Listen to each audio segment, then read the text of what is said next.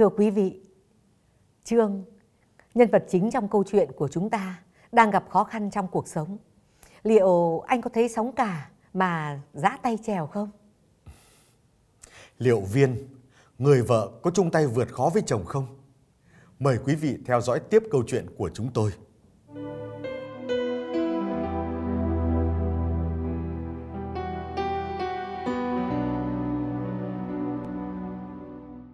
Bao lâu nay, tôi đã dự định tích góp một khoản để tính tới chuyện thụ tinh nhân tạo để sinh con. Nhưng kể từ khi Trương bỏ bê công việc và rơi vào tình trạng thất nghiệp, mọi khoản chi tiêu trong gia đình đều dồn hết lên tôi gồng gánh và cáng đáng, khiến tôi vô cùng áp lực.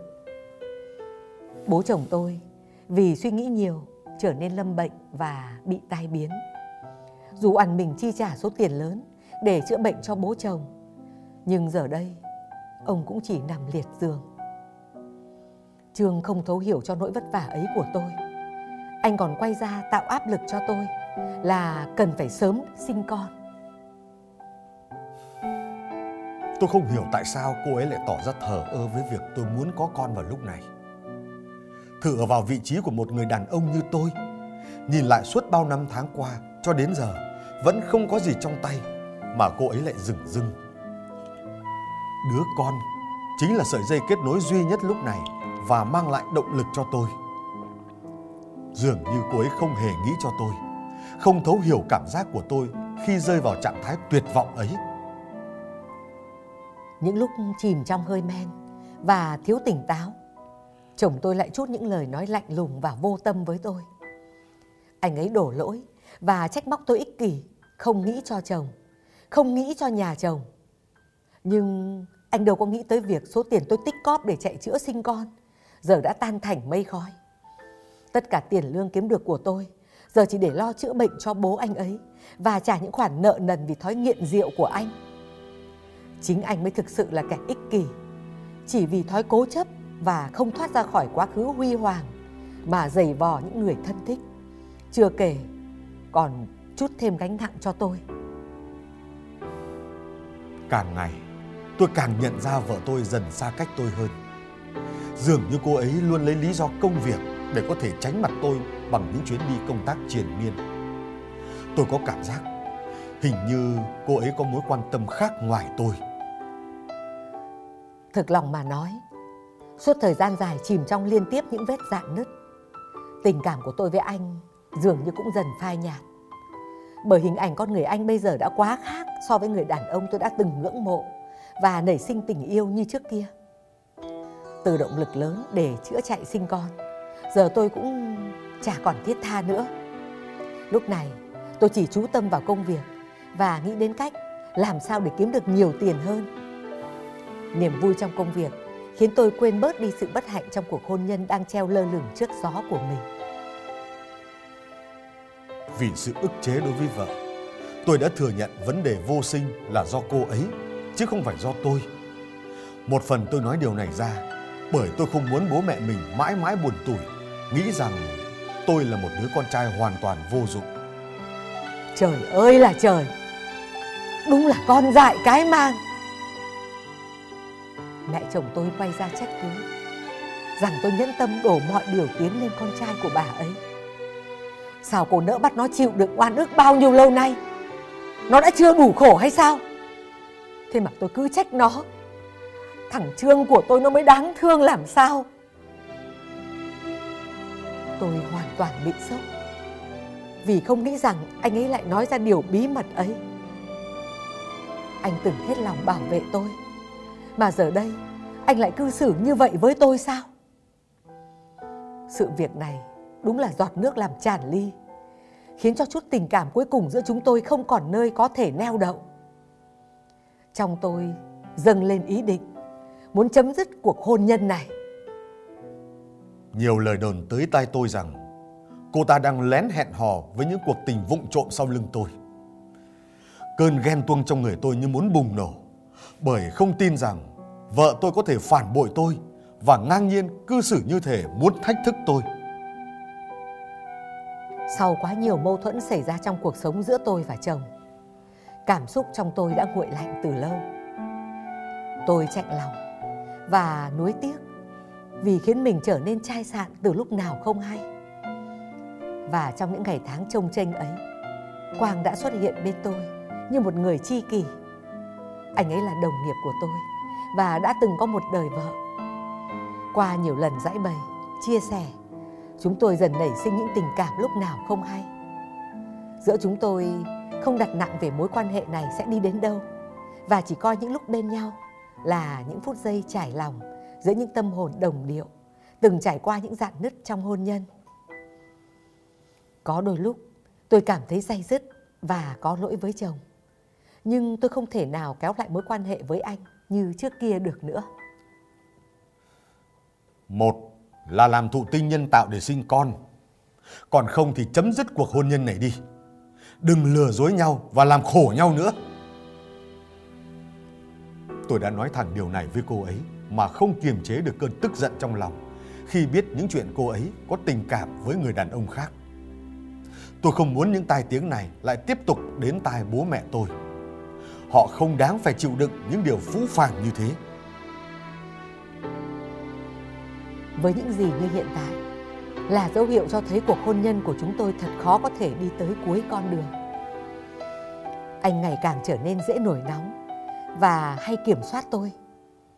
Triển miên những cơn say và trong trạng thái không thực sự tỉnh táo. Tôi cảm thấy quá ngột ngạt về cuộc sống này. Khi biết tôi chán nản cuộc hôn nhân với chồng, bố mẹ đẻ tôi ra sức can ngăn về ý định tôi muốn ly dị. Tôi biết bố mẹ tôi sợ tai tiếng. Hơn nữa, bố mẹ tôi lo sợ rằng vấn đề tôi hiếm muộn, dù có ly dị thì sau này tôi vẫn là người khổ hơn mà thôi. Kể từ khi mẹ tôi biết sự thật về vợ tôi, không khí trong gia đình tôi trở nên nặng nề như những tảng băng lạnh lẽo. rồi ạ, à, nó đã hiếm muộn mà còn không thực sự muốn sinh con, thì hai đứa còn sống với nhau làm gì? Mẹ không muốn tôi cố níu kéo cuộc hôn nhân mà không có gì chắc chắn. Bà khuyên tôi nên ly dị và cưới người khác. Biết đâu, cuộc đời tôi sẽ tươi sáng hơn. Nhưng trong lòng tôi thực sự chưa muốn chấm dứt bởi trong đáy lòng tôi vẫn còn tình cảm với cô ấy. Dù bố mẹ tôi cực lực phản đối về quyết định muốn ly dị, nhưng tôi không thể tiếp tục chịu đựng được sự bệ giả của anh ấy. Mẹ chồng tôi cũng tỏ ra ghẻ lạnh với tôi. Vậy còn lý do gì để tôi cố tồn tại ở ngôi nhà này cơ chứ? Hơn nữa, Quang đã thẳng thắn đề nghị muốn tiến xa trong mối quan hệ giữa chúng tôi. Anh nói chúng tôi nên sống cho hiện tại và chỉ cần có nhau là đủ. Đến với nhau, tôi sẽ không phải bận tâm và áp lực với những vấn đề về con cái. Tôi nghĩ đã đến lúc tôi cần phải nghĩ và sống cho chính mình, nên đã quyết định dứt bỏ hôn nhân với Trương. Tôi thật sự sốc và thất vọng khi vợ tôi lạnh lùng cắt đứt mối quan hệ của chúng tôi.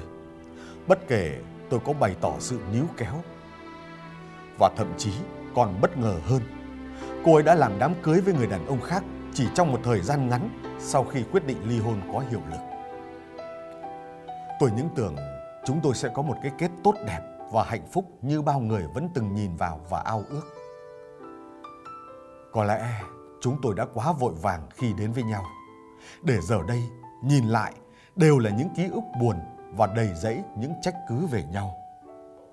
Chia tay với chồng, tôi bước vào cuộc hôn nhân lần thứ hai với Quang.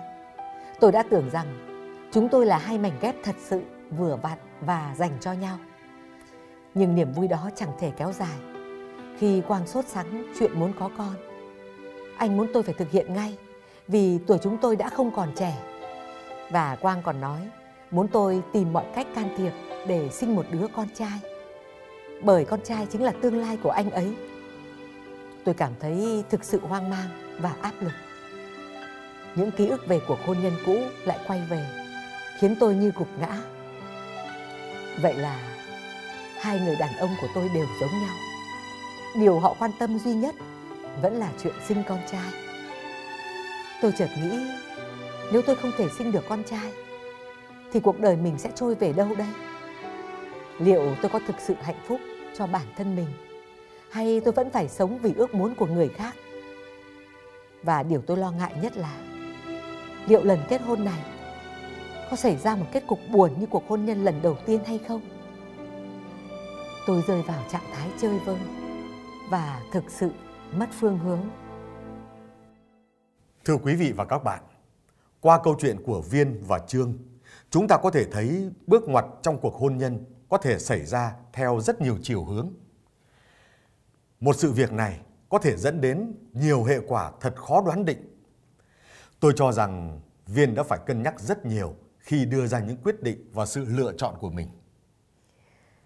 Tôi cảm thấy rất tiếc cho Trương, bởi thực tế chỉ vì vấn đề bất mãn trong sự nghiệp mà để trượt mất rất nhiều giá trị gia đình tốt đẹp. Nếu Trương đủ bình tĩnh và suy nghĩ sâu hơn, thì hôn nhân của họ có thể đã có một tương lai tươi sáng hơn. Mọi quyết định của Viên cũng là do yếu tố xung quanh tác động, khiến cô buộc phải lựa chọn thay đổi và tìm lại hạnh phúc cho chính bản thân mình.